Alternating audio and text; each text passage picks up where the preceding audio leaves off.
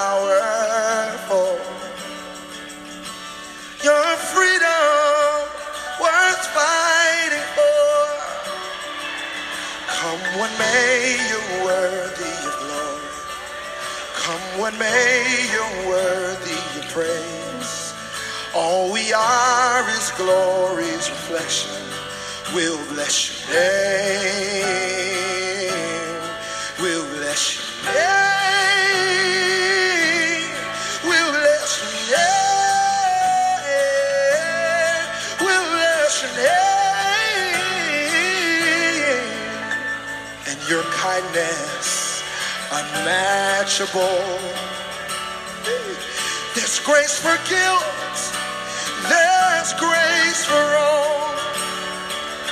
You are light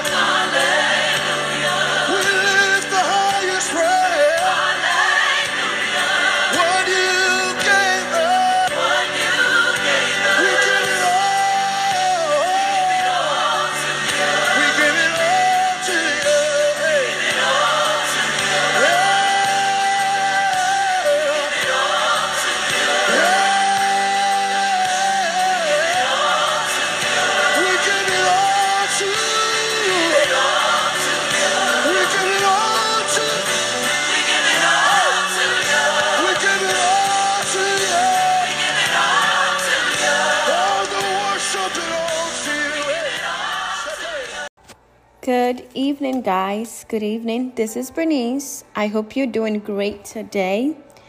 Um, I want to start off with the Bible verse the Lord led me to. And it was um, Nehemiah 4 9. Every day I ask the Lord for a Bible verse. Today I asked for the verse later on than I normally do. And He led me to Nehemiah 4 9. And what Nehemiah 4 9 talks about is when Nehemiah was approached by naysayers, about by people who didn't want to help, one, with what God assigned him to, and then two, they were conspiring against him, okay, and trying to put fear on him or in him. Um, and you will always have those people that come around you when you're doing the work of the Lord. The enemy will always send them. Sometimes it might be your own family, your friends, even your boyfriend, or somebody that you look up to. But the thing is, Nehemiah had discernment, and that's what God is trying to say. He had discernment and he had wisdom. He knew what to do in the situation. He didn't go off on them, he didn't, you know, blast it in front of everybody and in front of them all he did was what Nehemiah 4 9 said. He said, Nevertheless, we made our prayer unto our God and set a watch against them day and night because of them. Nehemiah saw, you know, the enemy. Nehemiah saw what the enemy was capable of, what the enemy said. Nehemiah was not, you know, oblivious to the the assignment of the enemy through those people. He did not approach them in a manner of flesh because he knew that, you know, we don't fight against flesh and blood. We fight against spiritual entities in heavenly places. He knew that he wasn't fighting the person. He knew that he wasn't defending himself. He knew that God was defending him. And so what Nehemiah did was that he went into prayer. Remember that when Nehemiah went to go and build this wall, he started off with prayer and he continued with prayer. And many of us, you know, whenever the enemy brings his little same old tactics, same old agendas, we start to get our flesh into it. Instead, we have to do what Nehemiah did. We have to look and say, you know what, I'm not going to address you. I'm not going to even waste my breath on you. What I'm going to do is I'm going to actually let the Lord hear my breath. Let the Lord, Yahweh, who gave me the breath, I'm going to give my breath back to Him. Because when I do that and I pray, you know, I cast my cares on Him, He will intervene. He will step in, He will give me wisdom. And it says that Nehemiah he says, uh, Nevertheless, we made our prayer. We, not just him, but he had other people with him that were helping him make a prayer because the Bible says that, you know, the prayers of the the the effect the uh the fervent prayers of the righteous avail much right even when you look back when when uh, Paul and Peter and all the disciples were, were in a crisis. The church was praying for them right? And so it's a we thing. It's not just you. You can't just go through warfare alone. Sometimes some warfares are only designed for you. There are warfares that only you can handle. People around you, your community, your your prayer chain, your prayer warriors, your your intercessors cannot handle that warfare. And then there are warfare that you need a group of people to pray with you, just like how Esther you know, had his her, her she, she had her her um her her her maid servants, her people pray for her as she fasted. And and we see with even Nehemiah and Esther that, that they had a strategy, and that that's what God is trying to pinpoint. You got to have a strategy when you're when you're trying to face the enemy's assignment. Just like we see here, the, the enemy came through these these people to Nehemiah and said, "Hey, this is what we're gonna do." Blah blah blah they were just speaking, you know, they, they, they didn't really do it, but they were just speaking. They were trying to put fear into Nehemiah. And we see the same fear that, that, that, that, um, you know, Jezebel tried to put in, in, in uh, in Elijah, but it actually worked with Elijah because Elijah ran into the cave. But Nehemiah said, "No, I'm not running into no cave. I'm still gonna stand on this watch. I'm not coming down of this wall. I'm still gonna be on assignment. Yes, I hear you, Jezebel, through these people that you've sent. But guess what?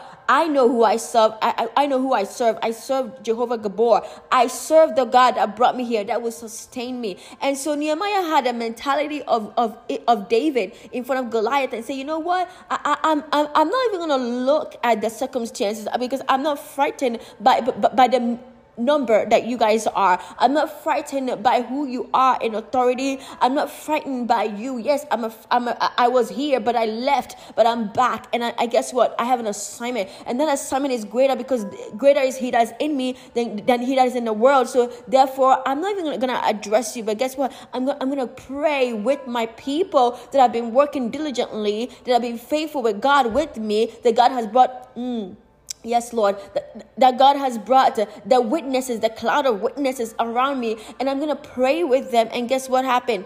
The Lord intervened. The Lord, you know, the thing about prayer is that God will give you wisdom when you pray. There are times, uh, you know, even for me, I, I was at a, cer- a, certain job, and I was, I was like, Lord, this job is, it's harder than it's supposed to be. I don't understand why, but I feel like there's a, a, method to it that I can do, or there's something I'm not, I'm not grasping that I can do to make the work easier. And I literally prayed that prayer. I was thinking about it, asking the Lord, like, how can I make this work easy? Because you know what they, they normally say, you know, work work smarter, not harder, right? And so I was like, look, uh, Lord, I want to work smarter. How do I do that? And the Lord gave me wisdom. He did. And it was like a download. It was it just came so quickly. I was like, whoa. I get it now. I was like, why did you why did I even why why did I even like ask you that long time ago. Why didn't, didn't I just like, what? I was like, God, why didn't you just drop it in my head? Because you did not ask. If you don't ask, you don't receive. If you don't knock, you don't, it, the door doesn't open. And so Nehemiah knew that, that he had to knock the door, for the door to be open, for him to get that wisdom. There are so many wisdom behind doors that people have not knocked to open. I remember that the Lord giving me a vision of a door opening, and, and the Lord is saying that there are many of you that, that your wisdom is at the door front, and you all you, you all you got to do is knock. We know the woman in the Word of God that that, that kept going to the door of his neighbor hey, and, and kept going consistently. The Bible says that the neighbor kept coming to, to, to the door and knocking. Can I have this? Can I have this? And that consistent consistency caused that neighbor to say, you know what, here it is, take it. And that's what God is saying. Many of you, you, you, you don't even go to the door to ask. The door, the door is there. The, the wisdom that you, you desire is right behind the door, but you have to knock. You have to ask the Lord, and He will give it to you. Because even in prayer, God gives free will. We know that God doesn't force knowledge on us. He doesn't force wisdom on us. He doesn't force things on us. Even in prayer, He gives us free will. You can ask freely. You know, it says, freely come boldly to the throne of grace, right? And so Nehemiah had that wisdom downloaded upon him to watch them day and night. We know what he did. He set people at the gates. He set people in position. And he and, and there was a point he even gave them, you know, tools in their hands and weapons in their hands. They had they had tools in one hand and, and then they had weapons in, in, in another hand because they were warring and they were building at the same time that's what happens when you start to build people will come along and and try to put fear in you try to put doubt in you try to put you know discouragement in you. And when, most of the time it's not the people it's the spirit behind them because god knows god knows where you're going. And sometimes the enemy can see your potential because he sees what you're doing now. And he says you know what? If i don't stop them now it, they, they, they're going to go to the nations. If i don't stop them now they're going to overthrow my kingdom. Nothing Nothing, I'm, I'm going to say this, nothing that you do is in vain when you do it for the for, for the will of God and for his purpose. And because the enemy knows that you are diligent and you, are, and you have tenacity, and he sees that you have advanced in the realm of the spirit, your, your, your anointing has increased. He, he has to do something to, to, to, to, to shake you out of the place that you're supposed to be consecrated. The enemy is not going to sit back and watch you slay demons, watch you dismantle assignment of the enemy, you know, watch you destroy witches and warlocks and, and pray and heal and deliver and set free the captive. The enemy is not going to do that. He, he, he's not gonna, just going to sit down and twiddle his little fingers. No, he didn't even try. He did not do that with Jesus. So why would he not want to do that with you? And so you have to do like what Nehemiah did. Don't address the, the enemy. Sometimes silence, silence is a weapon. It is. Sometimes it's a weapon because what you do is that you make the enemy see that you're not fearful. One, two, that you're not even gonna waste your breath on them. You're not even gonna address them. You're not even gonna waste your time addressing them because what they're saying is not even in your sector of revelation you know because your revelation is so high or or even your your your, your demeanor you, how you carry yourself your character is at a point that they, they might not even understand what you say when you say you know the bible says that the word of god the mystery of god is is is is cryptic to those that are in the world. It's hidden from them. And so sometimes you're wasting your breath instead of letting the Holy Spirit step in when you pray or let God send his angels when you pray. And so today God is you know telling me about gates. He he's been talking to me about gates. And Nehemiah had a strategy here. He knew how to position people. And and sometimes when you are in warfare and I'm talking to, you know, churches right now. I'm talking to leaders in churches and in ministries when you when when you start to see people getting discouraged when you start to see people uh, come in and put in the spirit of doubt and accusations and division. Your gates there's something wrong with your gates. Because we know in the word of god that there are gates. There are gates in the realm of the spirit. Um there, there are gates. God took me to nehemiah 3 couple days ago, and he's talking to me about, about the unity in workmanship. Ephesians talk about how God has already predestined our workmanship.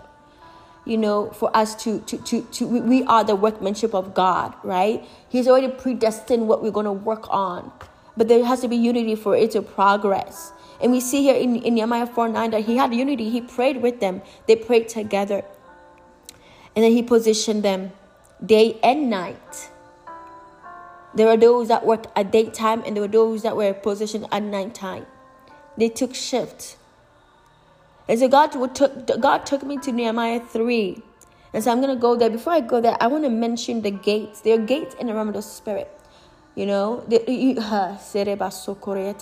your gates, you know, if you're a watchman, a watchman is somebody who, who God has authorized to be able to pray, to see and pray.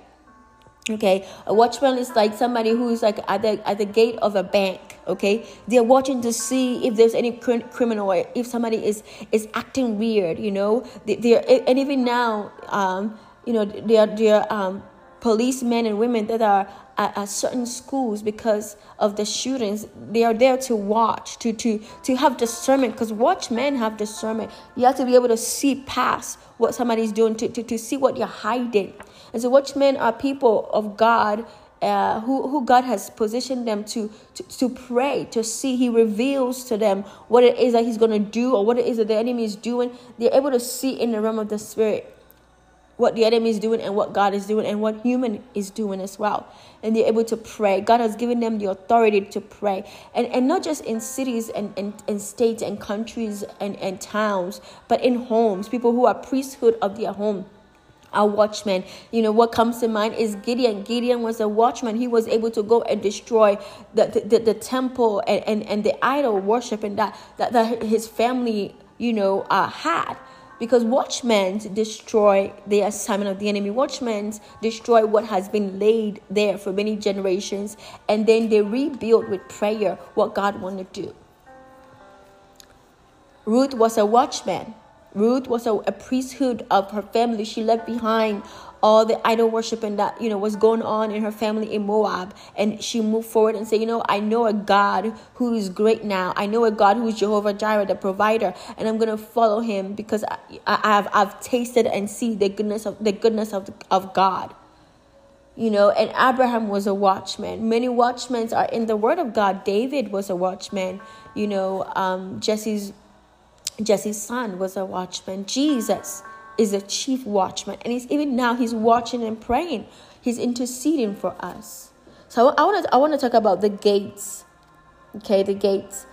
Um, the Bible says in Matthew 16, 18 that the, that the gates of hell cannot prevail against the kingdom of God. And that we know for sure. The gates of hell cannot prevail against the kingdom of God at all and we are part of the kingdom of God. That's why God says that in Luke in Luke 10 19 that he has given you authority over serpents and scorpions and over all the kingdom of darkness. And nothing by any means could ever hurt you because the gates of hell cannot prevail against you. Okay? When you are a child of god. It says uh, in psalms 118 19 talks about the gates of righteousness Um, Nehemiah 2:13 talks about the valley gates that need to be repaired. Nehemiah 2:14 talks about let the gates of fountain which which represent the Holy Spirit be repaired. Apostolic gates is the the, the sheep gates that Nehemiah was repairing in Nehemiah 3:1. The fish gates represent evangelism that was being repaired by Nehemiah in Nehemiah 3 3. Okay, the old gates that, that Nehemiah was being that Nehemiah was repairing is in Nehemiah 3 6, and that represents uh, moves of the past. The dung gates represent deliverance that Nehemiah was repairing in Nehemiah 3:14. The water gates that Nehemiah repaired is represent preaching and teaching. The east gate Nehemiah repaired in three uh, in Nehemiah three twenty nine, and also you can look at Ezekiel forty three one to two, represent glory, the glory of God. So in the book of Nehemiah, there are a lot of gates. Lot of gates that talks about here. And you can tell that Nehemiah was repairing a lot. And they, they, they were able to see that, oh, wait a minute, Nehemiah is repairing this and repairing that and repairing this. Like he's repairing the valley gates, he's repairing the, the, fount, the, the gate of the fountain, which is the Holy Spirit. He's repairing the sheep gate, like the fish gate the old gate he, he's repairing deliverance gates he's repairing you know teaching and preaching gate like whoa he is putting structure back into that city, into that place, and into the people. And the enemy could not stand that. And so, whenever you're repairing something in a city, and that's why it's important that you seek the Lord before you open, you know, businesses and and ministries and churches and things in a city because there are certain things and certain principalities and certain things that has been established in that place that when you go there if you cannot repair it it will overtake you. If you're not ready for that warfare it will overtake you. There are times when I, I, I drive in neighborhoods and i could sense the spirit in that neighborhood. I can sense it and, and i'm like oh my god and that's why it's, it's important that before you move to a certain place, you have to ask the Lord, do you want me here? Because sometimes the gate is out of position. And if you go there, you might you might fall into the middle of a warfare that you might not be ready for. And so, what God is saying in this season is that you got to repair your gates. You got to find out who's at the gates of your uh, God is showing me a church right now who's at the doorpost of your gates, who's welcoming your people. Okay? Because, uh, my God, ushers are not just there to just smile and just usher. No. Ushers are supposed to be discerners. I believe that the people that are supposed to be in the usher ministry, that are guarding the doorways, are supposed to be people who are really integral and have a closeness with God, have discernment, have have not the gift of knowledge, the gift of discernment, and have fruits as well. They have to have fruits. You know, there's that's there has to be a balance. They have to be able to hear God and see in the realm of the spirit because you want to have ushers that can that can discern quickly okay this person is trying to cause chaos because there's an, another shift in the in the realm of the spirit coming into the into the service. You know they're able to see somebody come walk in and say okay this person needs to sit next to this this person because that person is always you know joyful and, and, and can and can help them remove the garment of heaviness for the spirit of praise. You know this because that person is always praising god and, and they need somebody around them that will will, will, will praise god in their presence. So that that spirit of heaviness can just lift off and go. Because you know the enemy doesn't like when there's a light in the room. You need ushers that have pure. The bible you know god was talking to me this morning as i was praying and worshiping. God said to me blessed are the pure in heart for they shall what? They shall see god. They shall see god. Are your are your ushers your greeters pure in heart because who you, who you position at the doorpost is important because they will attract things into the place if they're not right in the in, in the sight of God. There could be somebody that can pass right by them and has a spirit about them and they will not be able to even discern it and not, and not just that not, not not just in person but when they when they go to bed god can speak to them about the church about the house that they serve and say you know what pastor? I'm seeing this in the realm of the spirit. You need people that are pure in heart to guard the gates. I'm not saying that if somebody you know who want to just serve and is new in christ want to want to be you know part of the the usher ministry that you don't put them in. No no no. You do because they have a desire for that but there are positions in the house that you can position them because they might not be ready for the warfare that that, that entails in that position. You could position them as beginners, you know, you know, pair them up with a, a seasoned usher, right? Even as prophets of God, when we are new in prophesying and working in our ministry of, of, of being a, a prophet, we are still paired with senior prophets in the church because you're, you're still being cultivated and prepared for when you actually can man the door. So God is saying, How is your gate in your house?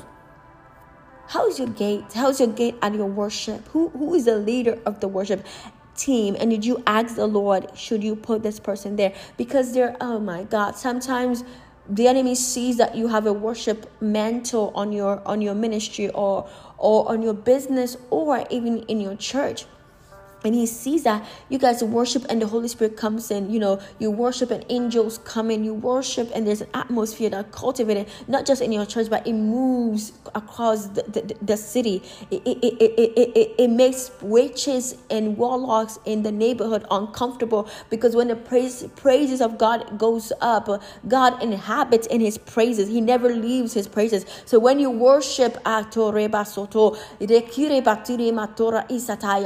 demons and witches and warlocks are uncomfortable because you are praising God. You are Soto. I see a lion even roaring in the realm of the spirit because God is roaring because things are shifting. And so because the enemy see that your worship is, is moving, is even delivering people uh, that you don't even have to lay hands on because your worship is such a sweet perfume in a room that guess what happens? The enemy will send people into the worship team that are not pure in heart, that, that, that, that don't have a mindset.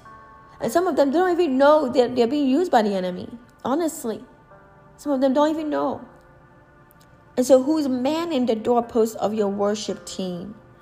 Ah, whenever somebody new comes into a team in a ministry, you gotta scan the team again and see what changed when that person came in. Sometimes things shift oh my God, if you're somebody who's very prophetic, you don't just let every, anybody and everybody come in your home. And I'm not saying that you, you don't invite people because your home is a sanctuary for the presence of God to dwell. Right? And you you don't just bring everything to your home just because somebody gave it to you. You don't because they're portals to things. Right? We know that. The enemy use things as portals. And so you, you gotta be careful, even if things can be portals, then people can be too.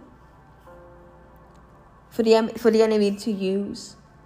And so you have to ask yourself, why is this person in this ministry and why did I put that person in charge? If you heard the God's you know, if you if you heard if you heard God say yes, then go and do it. Put that person there. Because God's God's voice is the final say. Okay? God's voice is the final say. He makes things happen how he wants to. The Bible, the Bible says that, you know, he uses he uses things that are very mysterious and unpopular to confide the wise. He uses things that you would never think about. Like, how can Hagar be somebody that God wanted to bless if she returned to her um, her mistress? How is you know uh, the prostitute? Um, I'm blanking on her name. That was at the rooftop that hit the two men that um, was sent to spy Jericho. How, how is that Rahab? Thank you, Lord. Thank you, Holy Spirit. How is Rahab somebody that saved her family? As a prostitute. But God sees the heart and the mind. And so you have to go back to God and ask God. He uses the foolish things to confide the wise. That's the Bible verse I was looking for. And so ask God, why why did why did I put this person there? And it's okay. It's okay. There are many times where I have said no to people. Okay? I've said no to people who wanted to be in certain positions in my ministry, even people who wanted me to come and, and, and, and minister to them. Okay? I've said no because God said no. And they wanted to pay me so much money. I said no because God said no. It's okay to remove certain people from positions and let them relearn, let them unlearn, relearn, let them meet the angel that Isaiah met in Isaiah 6. Isaiah said, Woe is me, for I am undone. I'm, I'm a man of unclean lips, and I live among a people of unclean lips. There had to be a time that people have to be convicted and, and, and, and realize that, oh, wait, I I have unclean lips. I need to sit down and really let God purge me. There's a purging happening. There was a time God literally sent an angel to purge my lips. I talked about that when I, I talked about who apostles are. I literally prayed Isaiah 6 every day, I think for like a month or so, for God to purge me, to have that encounter of purge. I was set on fire, like literally, fire ablaze in my kitchen. My eyes had burnt on it. My tongue was burnt. Well, my lips. I had a I had a burn on my lips. Okay. So the Lord did it. You know, after it happened, I was like, "Oh, you answered my prayer."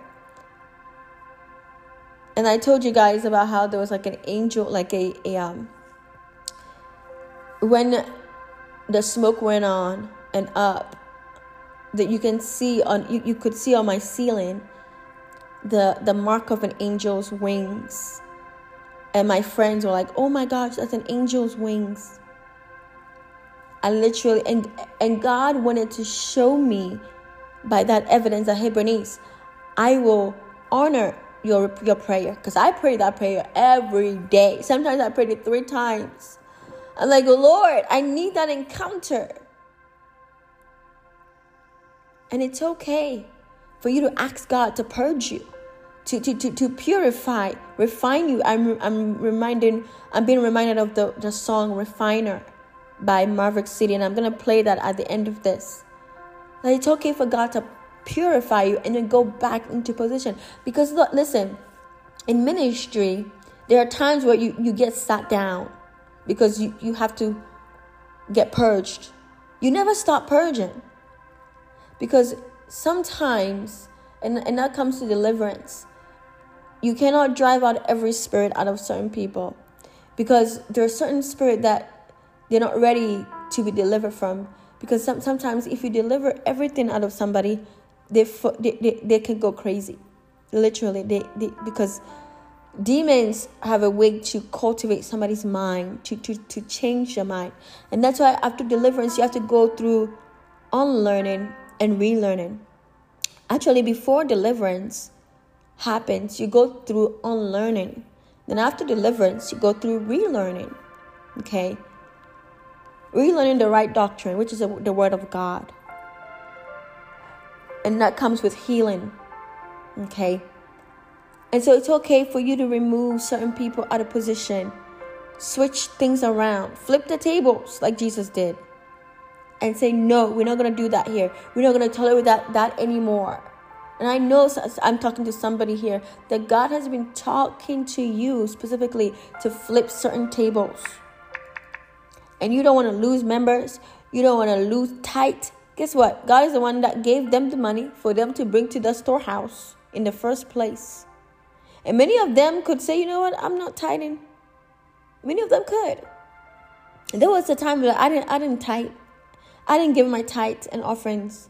And God convicted me. And I repented and I was like, okay, God, I'm gonna try you and see, like you said in Malachi, you know, that you will not open the windows of heaven and pour me out a blessing, that I'll not have room enough to receive it.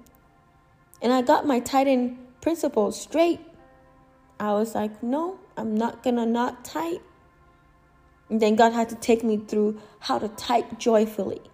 See, it's a process. And it's okay to remove people and put them back in position. One thing that, you know, I remember God taking me to a, a pastor, and this pastor is an ap- apostle, you know, and everywhere God takes me, He gives me a word for the pastor before I leave. And I delivered this word to the pastor, and I told the pastor, God told me to tell the pastor, the apostle, that uh, the apostle had to switch people around in, in this specific ministry. The apostle had to have certain, about like five people at least, or three people, that in this season of summer, you are going to minister. You're going to be the, the, the leader, and these, are, and these two people are going to be the co leaders. And then in the winter season, the, the apostle will switch it and say, okay, God is saying, you be the leader this time.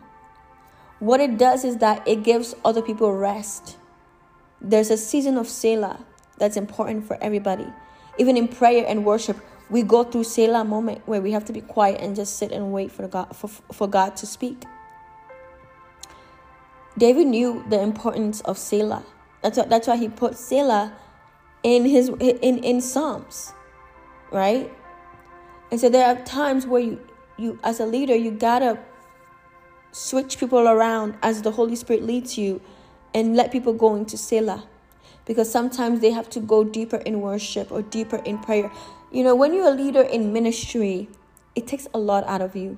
I, I, what I've come to realize as I've been in church leadership is that there are many people who have neglected the secret place of the Most High.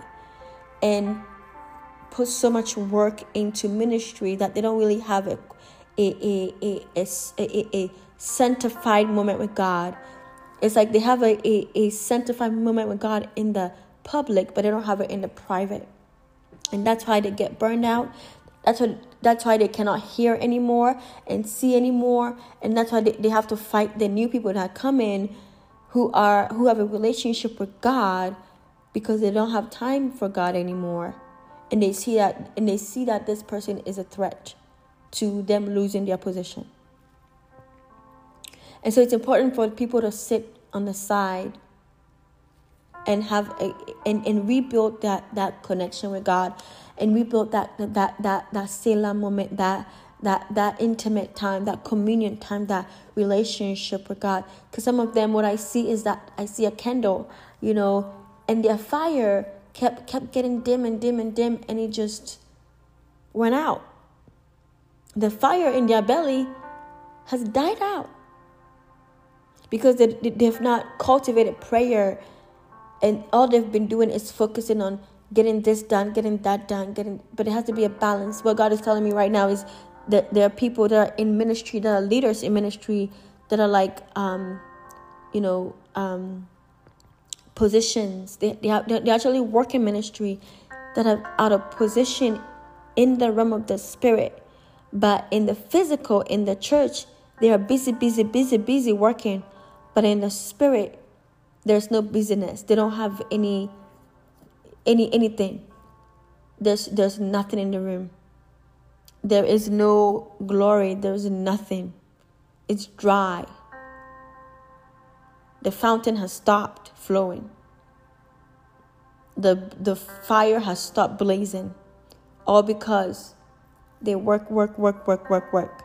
And it's great to work. Oh God, thank you, Holy Spirit. What God is showing me is that many of you are like mata. You yes, you're working for the Lord, and it's great to work for the Lord, but you lack a lot. And it's in vain when you don't have that relationship with God. Because Mary sat at Jesus' feet and it will never be taken from her. Some of you, some of you, your your seat at Jesus' feet has been taken away from you being so busy for the Lord. God is saying, That's not what I want. That's not what I want. That's, what, that's not what I asked you. I asked you to sit at my feet. Yes, Mary Mary saw what Martha was busy doing. She wasn't blind. She saw it. She saw it was you know, it was very a lot of work in the place. But sometimes you have to know the balance of sitting at the feet of Jesus and getting up. That's why many of your leaders and your members are tired because they're being worked out.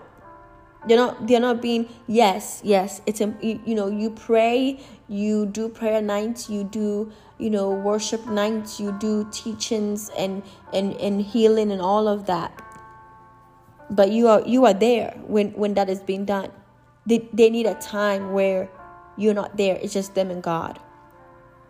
That's what they need. That's why the gate has not been manned up well because the watchmen can't see anymore. They're just there physically not there you know spiritually. They can't see anymore. They cannot feel anymore. They cannot discern anymore. Your gifts are dimming because they've not been plugged into the Lord like they should. Do not be plugged in. And so, what God is saying is that who's manning your gates in what seasons? You got to know how to shift people around and say, you know what, I want you to sit down and and, and and you know when they sit down it doesn't mean that they're you know they're horrible you just want them to cultivate the presence of god even deeper okay you want them to still be plugged in and you know what I've seen is that many people think that many pastors think that oh just because you know I'm praying with them and I'm telling them about you know seeking God on their own time, some of them they don't do it. I remember I was in ministry and I was pouring, pouring, pouring a lot. And I realized that my prayer time was shorter. And I didn't like that because I want my prayer time, I want to get everything God is saying. And the moment I, I took a Selah moment from the ministry that I was serving in, it's like a door of the presence of God, revelation just opened. Because I was just being a Mata. So many Mata in the church, working in the church. Oh, where do you work? I work in this, this, this, this, this church. Awesome. But many of them don't know how to be a Mary. It says here, at home of Martha and Mary, Luke 10 38 42. As Jesus and his disciple, as Jesus and his disciples were on their way, he came to a village where a woman named Martha opened her home to him. She had a sister called Mary, who sat at the Lord's feet listening what listening to what he said. Many of them are not listening because they're not at the feet of Jesus anymore. They have they come and stand in front of him they come and stand in front of him and then they go after five minutes. They don't they don't know how to abase themselves at the feet of Jesus. They don't know how to be like the woman with the oil and pour the oil at his feet. They how, they don't know how to do that anymore because they've been mad they, they've been distracted. Sometimes leadership, the, the, the assignment, the job can be distraction. Anything anything can be distraction if you focus on it too much and you put that thing before God in place of God. But Martha was distracted by all the pre- preparations that had to be made. She came to him and asked, Martha was distracted, and that's what people do when they're distracted. They're the ones that will come and complain to you and say, Look, you're not letting this person help me. You're not doing this. There's a spirit of distraction coming to distract Mary and Jesus interacting. Lord, don't you care that my sister has left me to do the work by myself? Tell her to help me. Martha, Martha. What did Jesus do? He called her twice. Because when somebody is distracted, they, they forget who they are in the realm of the spirit. So he had to wake her spirit up. Hello, I'm calling you Martha. The you know, um, Tasha Cobbs song says he knows my name. And I'm gonna play that at the end as well. Mata, Mata, he was waking her spirit up. He said, Hey, hey, hey, Mata, hello. Some of you have to go to the, your, your, your leaders and, and you know, as a leader, you have to go to your, your co-leaders and the people in your ministry and say, hey, hey, I, I, you for, did you forget who you are? He said, Martha, Martha, the Lord answered, you are worried and upset about many things, but few things are needed. Few, or indeed only one. Mary has chosen what is better, and it will not be taken away from her. He said, What a few things are needed, or indeed only one. And it was at his feet. Because the Bible says in Matthew 6 33 that seek ye first, seek ye first. Seek, not seek the position, not seek to get this done at the at the church or the ministry or the business, not seek, you know, to exhaust yourself in the house of God. God will rather have you be a member in the church than exhaust exhaust yourself and not have his presence in your quiet time and not be able to discern and have that merry moment. He would rather have you sit in the church and do nothing and just be a a a a, a um a, a, a, a chair person than to lose your presence with him. If if you being taken away from his presence presence because you don't know how to balance between working in the church, serving in the church, and being at his feet, then he would rather have you sit at the at you know in church every single day until you master the balance between Mary and Martha. You know, there was a balance there. Mary was Jesus was there, and Mary was busy. When the presence of God is there, you have to know how to flow and not be busy, but encounter him. Mary was encountering God. And it will not be taken away from you. When you seek ye first the kingdom of God and his righteousness, all things will be added unto you. And so that's what God is saying is that your gates, you need to visit your gates. Who is sitting at your gates? Is it a Mary or is it a Martha? How are they repairing? Because when you look at Nehemiah 3, he was repairing a lot. I want you to go and read Nehemiah 3. He was repairing a lot. He had certain people repairing the, the, the sheep gate, the fish gate, the old gates, the resident gates. Okay? The family uh, helped as well to repair these gates. It was a family assignment. And we are family in the kingdom of God. The valley gates. Okay? He repaired the refuse gate, the fountain gates there was a lot of repair and nehemiah himself repaired as well he didn't just let the other people repair and that comes with humility as well. And so i want you to revisit and ask yourself what's happening with the gates in my home in my church in my city in my business and even in myself?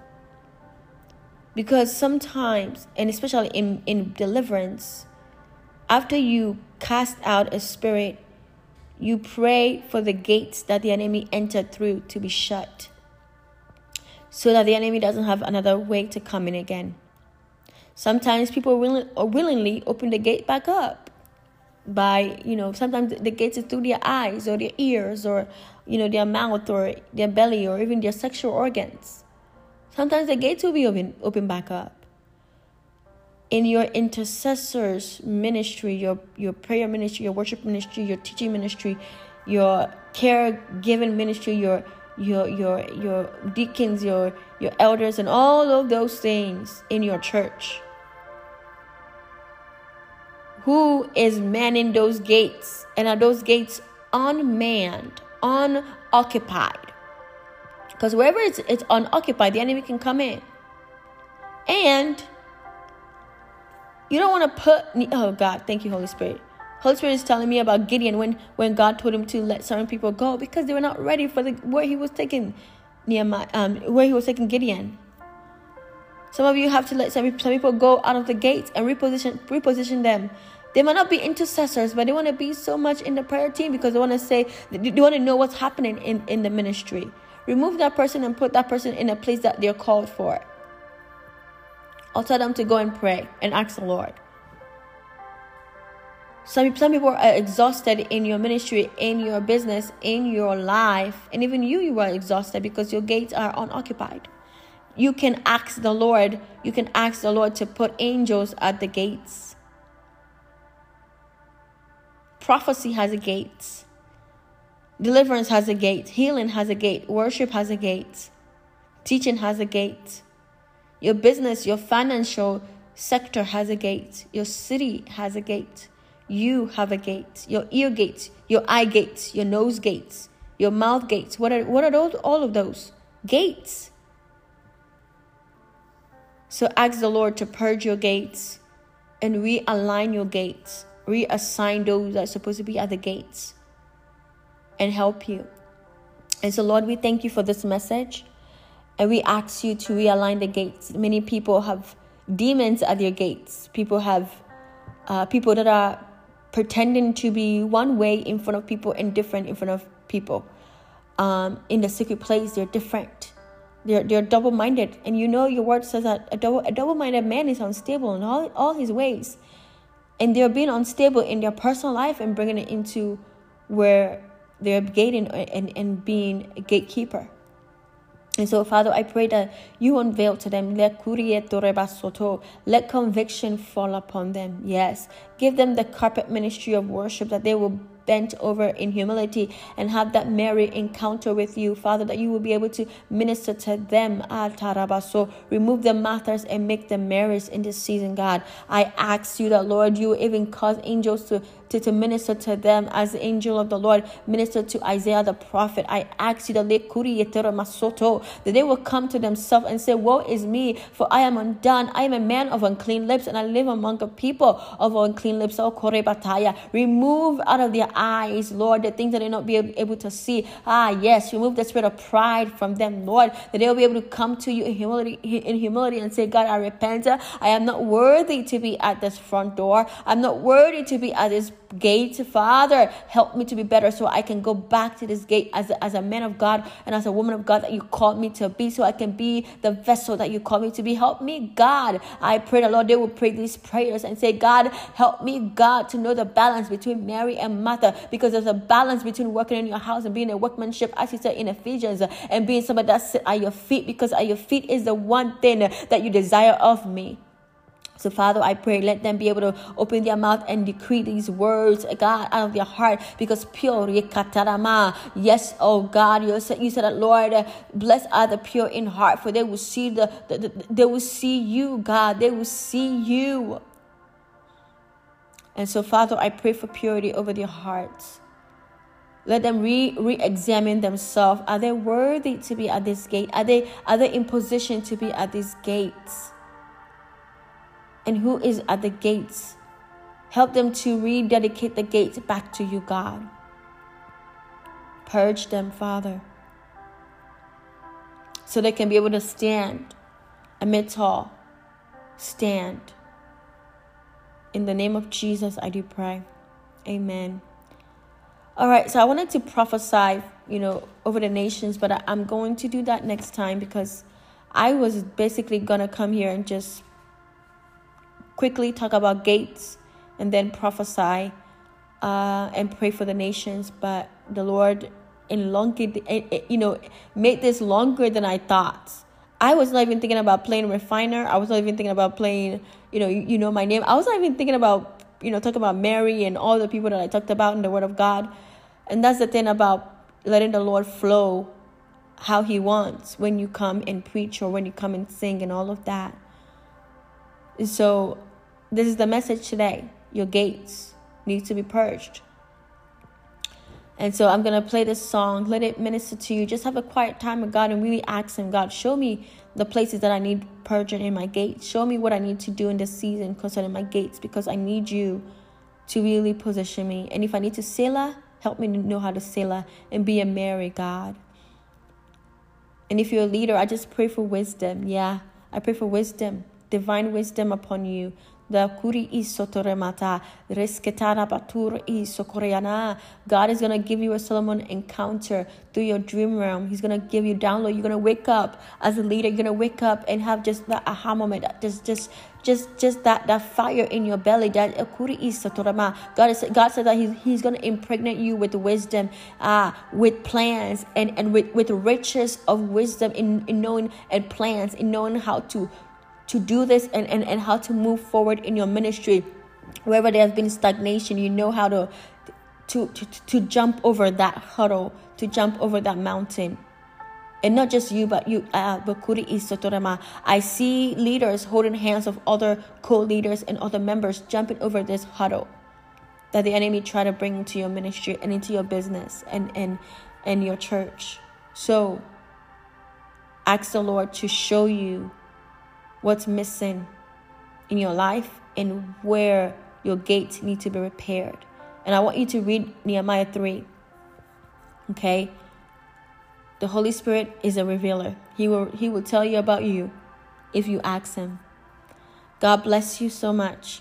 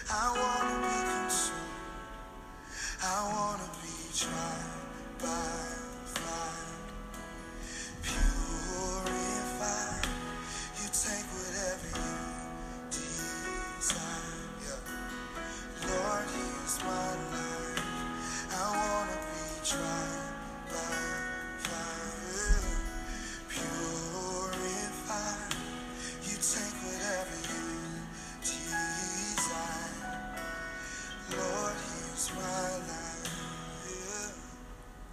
If your glory wants to come,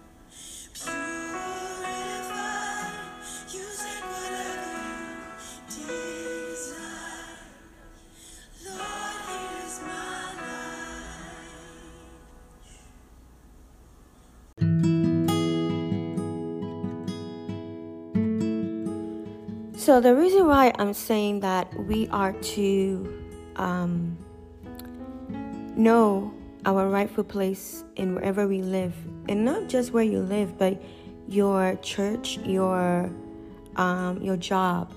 God does not just send you somewhere just to send you. You're there. Everyone can pray. God can hear all His children their prayers, and you know if you are a, a intercessor, you know you are intercessor. You pray you you if you know you're a watchman you know you're watchman. You have a prayer schedule. And it's not just in the morning or afternoon in the evening when everybody's sleeping god is nudging you to get up and pray. And you are visual you know you're visual. You you take you take clear um, instructions from god and you observe okay you observe and you pray you watch and pray and so I want to share a testimony of what a, you know what God does when you pray as a watchman or watchwoman. Um, you don't have to be a prophet to be a watchwoman or watchman. You don't have to be a pastor to be that. You don't have to be a teacher, you know, a pastor or apostle, you know, all the fivefold ministry to be a watchman or a watchwoman. God sees your heart and he sees your your integral spirit and says, okay, this one, I want that person to be able to see this and experience this and, and get revelation of what's happening. And so, uh, before I move into any community, I always pray and, you know, go around the community, drive around, try to see what's there physically and what's there spiritually.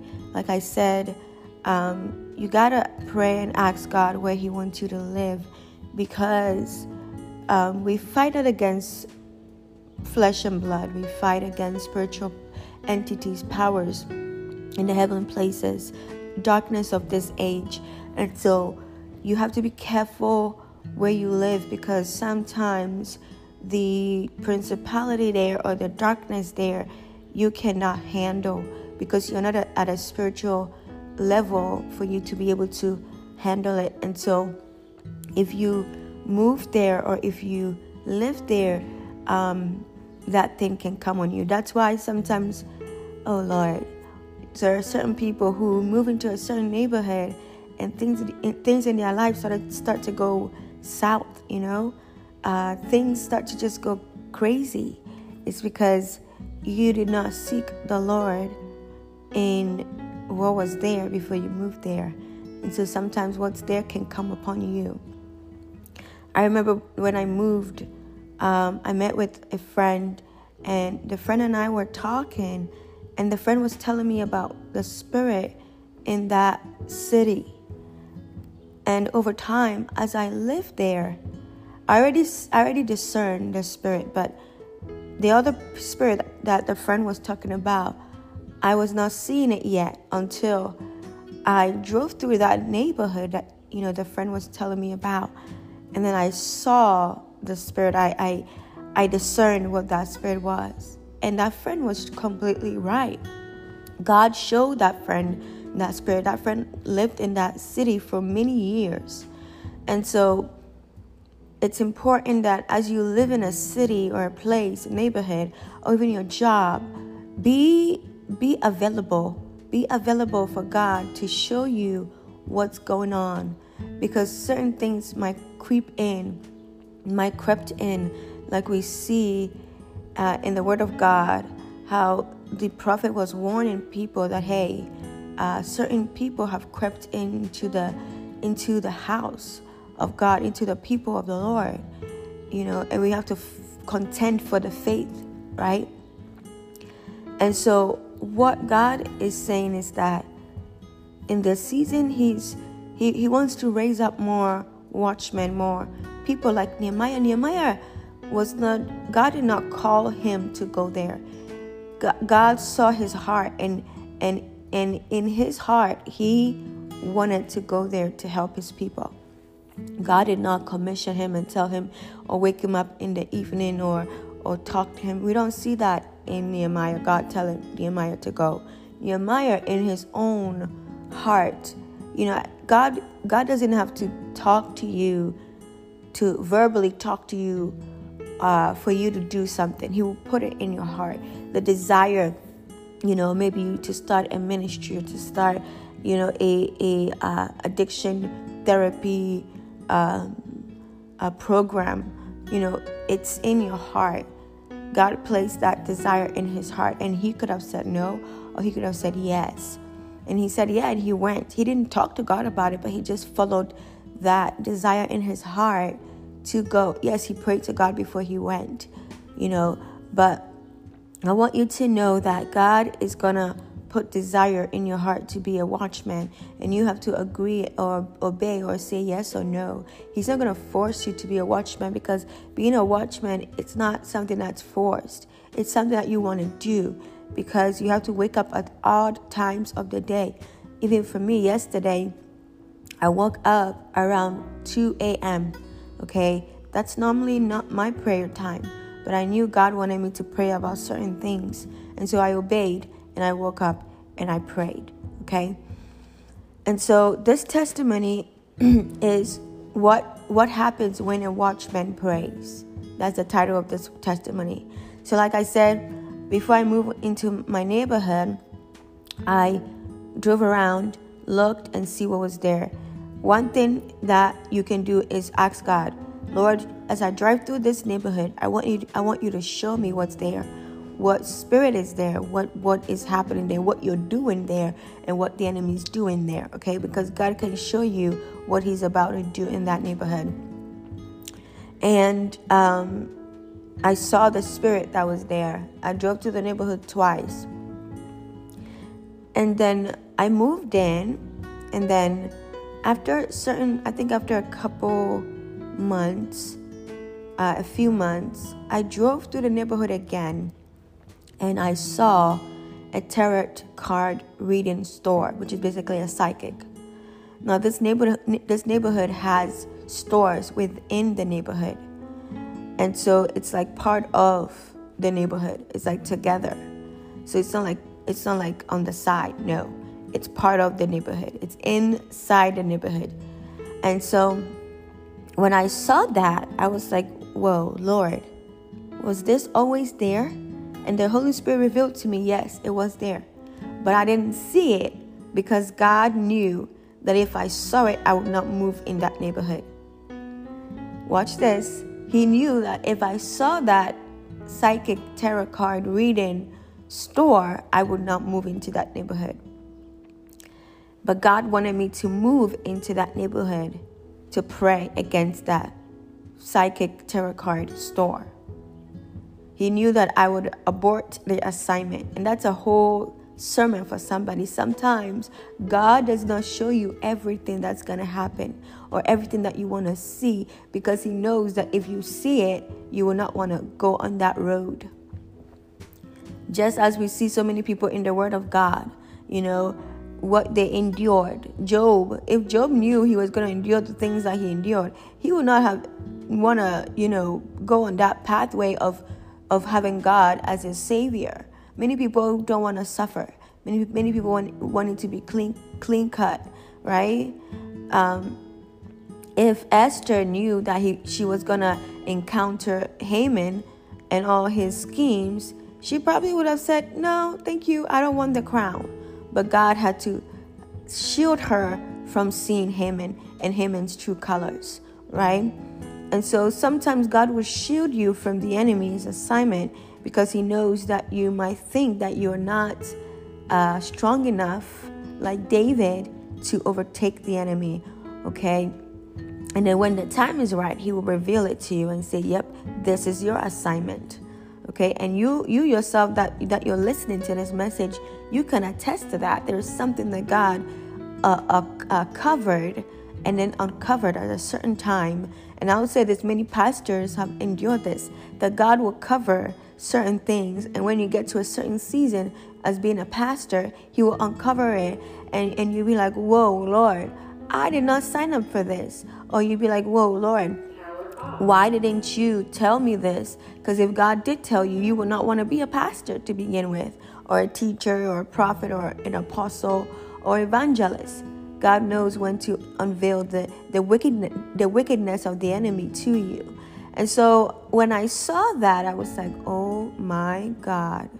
No, no, no, no, because that is a portal for the enemy.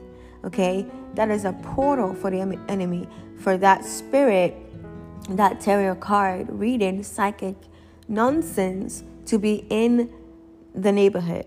Like it was part of the neighborhood because they have they have stores within this neighborhood. And so I started to pray and go into fasting and praying and I asked the Lord to send his angels. And there was this boldness that came upon me that I, I said to God, within a month, I want to see this, this store removed from the neighborhood completely. Within a month. And so I prayed, and then um, I didn't go over there. I prayed and I, I kind of forgot about it. Um, but then I went back into prayer, and as I was flowing with the Holy Spirit, I thought of that tarot card store again. And then I started to pray against it. And then the Holy Spirit led me to go back there and drive and go see if it was still there. And so I drove there and it was not there anymore. Praise God. God did it. God did it. There was nothing that that I did in my own might. Yes, I prayed and God listened and God moved and God sent his angels. But the true glory belongs to the Lord. All the glory belongs to him because without him, without his angels, that tarot card will still be there. And so I want you to know and you know that that store is now you used as a beauty and waxing store. Now that's a whole prophetic uh, revelation. Like the the tarot card was being used to, to to bring things of the enemy into that place, and now a beauty and waxing store is there. It's like God is trying to remove all of those things that were placed there. He's, he's trying to wax it out from the community and bring beauty back to the community. Do, do, do you see that prophetic revelation? I was so happy when I saw that I had to drive back there twice just to make sure that my eyes was not seeing things because you know if you're a seer there are times where you see and you be like whoa is that what's about to happen there or is that something that's already there so i drove back again i'm like i need to see if, if what i saw was what, what was going to happen like a, a beauty and waxing store that was about to come there uh, because I need to go see if, if this is truly what I'm seeing. And so I drove there and I saw that it was already there. And I was like, praise God. And that's what happens. God did it. It's an answered prayer. That's what happens. You're not in your community just to be there. You're not in your job just to be there. You're not in your church just to be there. Now you see and you pray, okay? God, you know, God loves his intercessors, his watchmen, because they know when to speak and they know when to be quiet. There are many times I've been at a church that I've not, you know, gone and and be part of a ministry. All I was there was to just see and pray. Just be part of the and I wasn't even sitting like at the front. I was sitting at the back of the church because it, it's important to to, to, to where God will tell you to go sit because He's trying to show you certain things that you should pray about. It doesn't mean that go and tell the pastor go tell the leader, blah blah blah. This is what I'm seeing. That no, because if people keep doing that it's because you you want to be noticed because you want somebody to notice your gift you you want to be noticed but true intercessors, true prophets, true true watchmen, they don't care about being noticed. They, they see and pray, and it's between them and God until God says, Okay, I want you to go and reveal it to this person or to that person.